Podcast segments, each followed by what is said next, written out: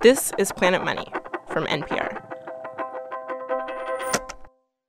Back in the 1980s, here's how recycling worked you could recycle glass, paper, and metal. But recycling plastic wasn't really a thing yet. The cost of recycling plastic was really expensive, so nobody collected it. This is Coy Smith. He ran a recycling business out in San Diego. And even though it was too expensive, by the early 1990s, Coy decided he was going to let his customers recycle two types of plastic milk jugs and soda bottles. But then one day, his customers just out of nowhere started throwing in more than just milk jugs and soda bottles. They were throwing in peanut butter jars and strawberry containers and toothpaste tubes. And Coy Smith was like, "Wait, who who told them they could throw all this plastic in the bin?" He starts looking at all the plastic. He's flipping it over, and then he sees something that he's never seen on the plastic before. This little symbol. The symbol starts showing up on the containers all this plastic all of a sudden is stamped with a little triangle of arrows. You know the one, the International Recycling Symbol. All of a sudden, the consumer is looking at what's on their soda bottle and they're looking at what's on their yogurt tub and saying, oh, well, they both have a symbol. Oh, I guess they both go in. There were these little numbers inside the triangle plastic number one, plastic number four, number seven. No one really understood what they meant, but there was this recycling symbol on it, so people just threw everything in. And all over the country, recycling bins were suddenly full of plastic that recyclers couldn't sell. I would call my buddy Eric at EcoCycle in Boulder, Colorado, and say, Eric, are you having this problem? And he would say yes. And I call Mary at in St. Paul, Minnesota, and say, Mary, are you having that problem in St. Paul? And she said, absolutely, we are. And Brooke from Solana Recyclers was saying, are you having this problem with this stuff? And I'm like, yes, I am. This new triangle of arrows with the little number inside, it wasn't some insidery code that was slapped on plastic containers without much thought. These numbers, the arrows, it was a decision, a very intentional decision. And this stamp made people believe something that wasn't true that all this plastic trash could be and would be turned into something else. Now, you may remember a Planet Money episode we did last year where we told you that only a tiny portion of plastics are being recycled. Basically, just the soda bottles and milk jugs. It's not that you can't physically recycle other plastics, it's just that it doesn't usually make sense economically. And heartbreakingly, it doesn't usually make sense environmentally either. This upset many of our listeners who wrote in and said, No planet money, this cannot be true. But it is. So if recycling plastic is not working now, and it didn't work 30 years ago when the numbers and arrows first popped up, did it ever work? And that, that led us to the biggest question of all. If this has all been a lie, where did it come from? Hello and welcome to Planet Money. I'm Sarah Gonzalez. And I'm Laura Sullivan. Laura is one of NPR's incredible investigative reporters. And today on the show, Laura set out with the support of PBS Frontline to find out who is responsible for this great plastic lie. And what I found was a paper trail, crinkled up documents that apparently did not get recycled, long forgotten in old boxes. And the trail leads, well, it leads to a guy named Larry. This message comes from NPR sponsor Teladoc. Teladoc is here for you with 24 7 access to board certified doctors who can diagnose and treat non emergency conditions like sinus infections, allergies, rashes, and more. And Teladoc's doctors can, where authorized, call in a prescription to be filled at the pharmacy of your choice. Download the app today or visit teladoc.com/npr. Some days reading a bunch of headlines just isn't enough. You need to let the news sink in. On Consider This, NPR's new daily news podcast, we can help you do that. Each day, in about 10 minutes, you can find out not just what happened, but why and what it means. Consider This New episodes every weekday afternoon from NPR. So, how did millions of Americans come to believe that most plastic would be recycled when that's not actually true? Laura Sullivan is going to take the story from here. Okay, it seemed like a good place to start was the plastic industry. They make the stuff. Did they know the truth about recycling plastic? I headed to one of the birthplaces of plastic. Plastic comes from oil, But really, a lot of it comes from the DuPont Chemical Company. And some of the plastic industry's old records are housed in the Hagley Library. It's this stone building on the grounds of the first DuPont family home in Delaware. This is a place that actually used to store sodium nitrate back when DuPont made gunpowder, not plastic. There's an archivist with a bow tie and a handlebar mustache named Lucas Clausen, and he looks like someone who would make good cocktails. Lucas wheeled out a cart of boxes. Thank you. You're welcome. Files that documented the discovery of a chemical marvel that changed the world. A product that looked like glass but didn't break. A product that could also look like lightweight fluff but keep things hot, called styrofoam. And an incredible new film that could preserve food for days, called saran wrap. There were a couple clues about recycling inside the boxes from the industry's most powerful lobby group at the time, the Society of the Plastics Industry. Their job was to lobby for the big oil and plastic companies. So think Exxon, Chevron, Dow, DuPont. And there's this one memo from 1973. The environmental movement is just being born, and one of the top people in the plastics industry is talking about how the cost of sorting plastic is high. But it seemed like a lot of the documents were were missing. I'd find a reference to a memo or a report, but then I noticed that someone had drawn a line through it. Hey, Lucas. Can I ask you a question? Absolutely. Okay, why why in, in this section are all like do these have so many of these sort of crossouts? Because those records are no longer at Hagley. They're not here anymore. They are not. Where did they go? The Society of the Plastics Industry asked for them back. They they really? Yes. Is that unusual? It doesn't happen often. Yeah. Do you know? Do you know um, why they took them? Did they say? I do not know. Huh. Okay. Of course, there are all kinds of reasons why an industry lobbying group might want its records back. I did call the Society of the Plastic folks and asked them if I could see the records they took. They said no. So I headed to another library, this time at Syracuse University, and there, buried in its stacks, are boxes of files donated from an industry consultant. Actually, the industry consultant died, and the wife found the boxes and gave them to Syracuse. And inside these boxes, I found what I was looking for. A report was sent to top oil and plastic executives in 1973. It says recycling plastic is nearly impossible. There is no recovery from obsolete products, it says. Recycling is costly, sorting it is infeasible. Plus, it says plastic degrades every time you try to reuse it. So the oil and plastic industry knew. They've known for almost 50 years. And then I found more confidential memos and meetings that echo decades of this knowledge inside thousands of pages of courtroom discovery. There's a speech from an industry insider in 1974. When it comes to recycling large quantities of plastic, it says, there is, quote, serious doubt that it can ever be made viable on an economic basis.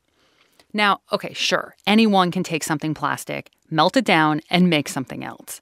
But what these documents are saying is that it's expensive, it's time consuming, it's chemically problematic, and it's just cheaper and easier to make plastic out of new oil instead of plastic trash. There are all kinds of names in these documents, men who have never spoken publicly before. And there was one name I kept seeing over and over. He was giving speeches at fancy hotels, hosting conferences in Berlin and Phoenix. They called him a bigwig. He was the industry's top lobbyist, Larry Thomas. This is the man I had to find. But do you know how many Larry Thomases there are in the United States? Thousands.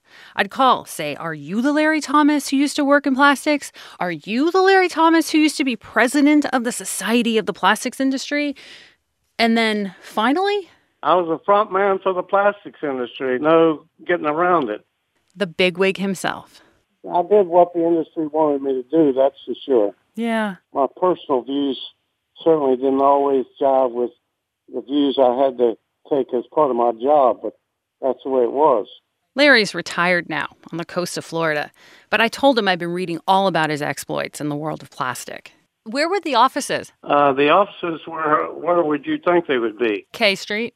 Yes, 1825 K Street. K Street was the heart of lobbying in Washington, and it was in those offices that top executives from the world's most powerful oil and plastic companies met. They had meeting after meeting about a little problem they were having. There was just too much plastic trash, and consumers didn't like it. In one of the documents I found from 1989, Larry wrote to top oil executives at Exxon, Chevron, Amoco, Dow, DuPont, Procter & Gamble, and a bunch of others. He wrote, "The image of plastics is deteriorating at an alarming rate. We are approaching a point of no return." The feeling was the plastics industry is under fire. We got to do what it takes to take the heat off because we want to continue to make plastic products. They wanted to keep making plastic, but the more you make, the more plastic trash you get. And the obvious solution to this is to recycle it, but they knew they couldn't. Remember, it's expensive, it degrades. There was a lot of discussion about how difficult it was to recycle. They knew that the infrastructure wasn't there to really have recycling amount to a whole lot. So they needed a different plan. Larry decides to call a bunch of meetings at fancy hotels. He summons the Society of the Plastics People, oil executives. Larry doesn't remember the specifics of each particular meeting, but one of his deputies at the time, Lou Freeman, he remembers. If you could uh, yeah, peel back all of the layers of my brain. Lou remembers a bunch of meetings. The basic question on the table was uh, you guys, as your, our trade association in the plastics industry, aren't doing enough. Uh, we need to do more. This one DuPont executive was telling Lou, it's your job to fix plastics imaging problem. So what do you need? He said, I think if we had $5 million, which seemed like a lot of money then. 5 million. If we had $5 million, we could, we could, we could uh, solve this problem. And my boss said in response, if you had $5 million, you wouldn't know how to spend it effectively. Well, they came up with a way to spend $5 million. That and a lot more. I Whoa. remember this. This is one of these exchanges that sticks with me 35 years later, or however long it's been. And it was, uh, you know, uh, what we need to do is advertise our way out of it.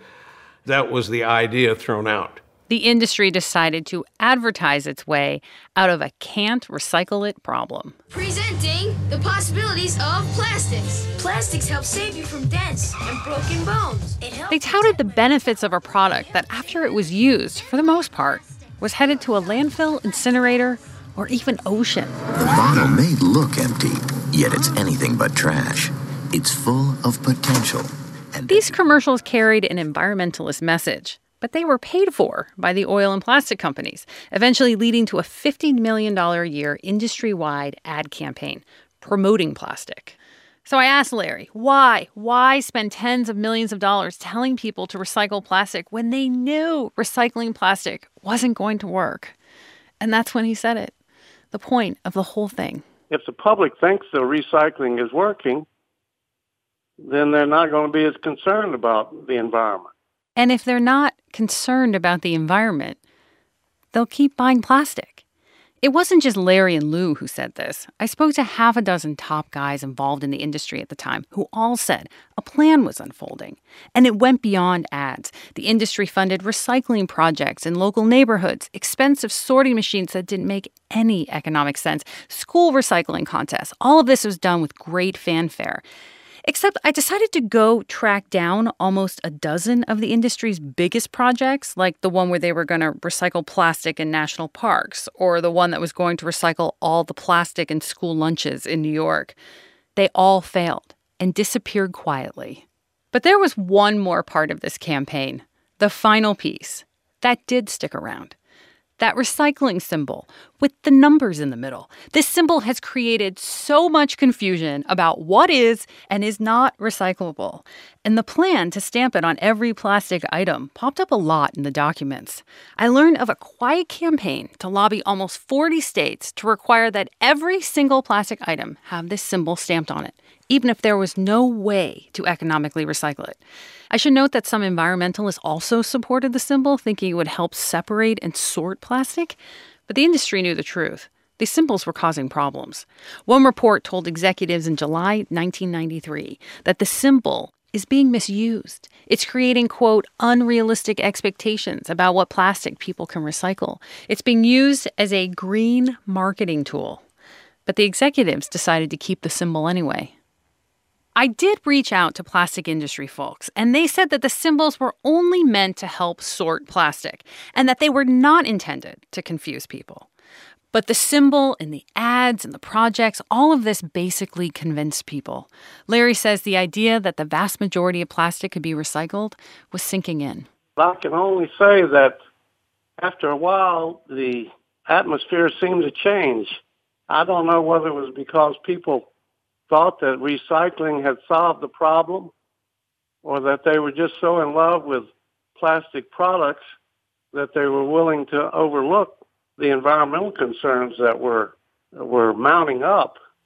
It's been 30 years now since most of those plans have been put into place, and the public's feelings about plastic have started to shift again. People are reading stories about oceans choked with plastic trash and trace amounts of this stuff inside our bodies. And once again, people are wanting to ban plastic. And the survival of the oil companies is at stake. So I take everything I've learned and bring it to the industry's leaders. And that's after the break. This message comes from NPR sponsor Microsoft Teams. Now there are more ways to be a team with Microsoft Teams. Bring everyone together in a virtual room, collaborate live on the same page, and see up to 49 people on screen. Learn more at microsoft.com/teams. I'm Lisa Hagen. And I'm Chris Haxel. We're the hosts of No Compromise, NPR's new podcast exploring one family's mission to reconstruct America using two powerful tools guns, and Facebook. New episodes drop every Tuesday. Join us for the No Compromise podcast from NPR. If ever there was a sign of the future, it's a brand new chemical plant rising from the flat skyline outside Sweeny, Texas. They don't recycle plastic here, they make new plastic. This one plant alone is Chevron Phillips' $6 billion bet on the future of plastic. Inside, the steel is still shiny and the concrete floors are free from stains. I walk past the rail cars and the overflow ponds to a pristine new warehouse to meet Jim Becker, Chevron Phillips Vice President of Sustainability, and he's feeling good. We see a very uh, bright future for, uh, for our products.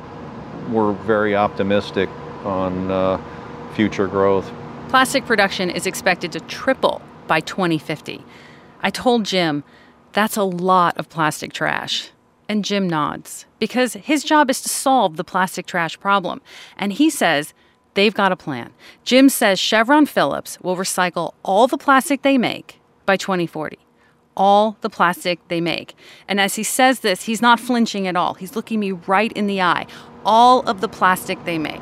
Uh, well, I, I think we can. That's what we're working towards. That's what we're working toward. Jim seems earnest, and he tells me this story about vacationing with his wife and seeing all this plastic trash and being devastated by what they saw. But it's been 30 years now since the plastic industry told the public they can recycle the vast majority of plastic when they knew that that wasn't true. And in all that time, less than 10% of all the plastic made has ever been recycled. 10%. So I asked him, how do you get it to a place where 100%, like you're saying, that the company wants 100% of this plastic getting yeah. recycled. How do you get there? I, I, think there's a couple things that have to happen. Much more education. You also have to really build up the infrastructure for collection. We're going to have to invest in innovation. Regulation has some role to play here. Recycling, education, better collection. This can't be the new plan. This is the old plan. This is the plan from the 90s when Larry and Lou were there. And it wasn't even a real plan then. Is this the only plan that the industry has? I went to find the new frontman, the new Larry for the plastics industry. If you want to know what ExxonMobil and Shell and the rest of the plastics industry thinks about recycling, you've got to talk to Steve Russell. He was until recently the vice president for plastic for the American Chemistry Council, the oil industry's most powerful lobby and trade group right now. And he said, yes, that's the plan. I do understand the skepticism because it hasn't happened in the past. But I think the pressure the public commitments, and most importantly, the availability of technology is going to uh, give us a different outcome. But here's the problem plastic is now harder to sort than ever. Making new plastic out of oil is still cheaper than making it out of recycled plastic trash. And there's also vastly more plastic trash than there ever has been. What if the industry cannot deliver on this promise? This is a moment that we actually have to get serious and make it happen. I don't think um, failure is an option here. And you don't think this is just an industry coming up with a way to get out of a crisis? No. No, this is about all of us understanding that we each have a role to play. We cannot continue with business as usual. But in all those decades when people did believe something that wasn't true, your members made billions of dollars in profit. And in during that time, our members invested in developing the technologies that have brought us where we are today. We're going to be able to make all of our new plastic out of existing municipal solid waste and plastic. Steve says this isn't a new public relations plan. He says this time they will make recycling work. And they're spending hundreds of millions of dollars to do it. And they'll convince the public to get on board which of course starts with a new ad. This is the world we see. A plastic bag floats in the ocean, plastic bottles and trash are piled high on beaches. Because the world we see. And as the music soars, the smiling young people are picking it all up. We see scientists and recycling plants and blue sorting tubs. And we have the tools. We have the people that can change the world I wanted to know what the architects of the last plan, the one from the 1990s, thought of this, so I watched it with Lou Freeman. What do you think? Deja vu all over again, as, uh, as sometimes said. Uh, this is the same kind of thinking that uh, ran in the 90s. I don't think this kind of uh, advertising is helpful to them at all. And Larry Thomas, the bigwig, who once represented plastic to the public, he said the same. I don't think anything has changed. I think exactly the same. These days, Larry spends a lot of time biking past the ocean, and he's become deeply worried about its future, what it will look like in another 20 or 50 years, long after he's gone. And he thinks back to those years he spent at fancy hotels and conference rooms with oil and plastic executives. And he says what occurs to him now is something he says maybe should have been obvious all along. He says what he saw was an industry that didn't want recycling to work. Because if the job is to sell as much oil as you possibly can, as much virgin oil as you possibly can, any amount of recycled plastic is competition. They were not interested in, and still aren't interested, as far as I'm concerned, in putting any real money or effort into recycling because they want to sell virgin material. Nobody who's producing a virgin product wants something to come along that is going to replace it produce more uh, virgin material. That's their business. Every year they wanted to say they produced X number of million more pounds because that meant their business was growing. And it is growing. We're making more plastic, buying more plastic, using more plastic. That's not going to go away anytime soon. But as the industry dusts off their new ads and makes their new promises, there is one difference. The difference this time is whether or not the public will still believe them.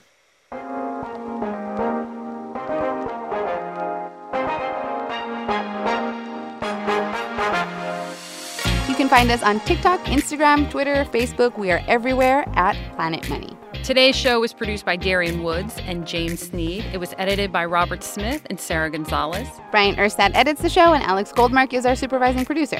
We also want to thank our partners, Rick Young and Emma Schwartz, and everyone else at PBS Frontline who helped investigate this story. I'm Sarah Gonzalez. I'm Laura Sullivan. This is NPR. Thanks for listening.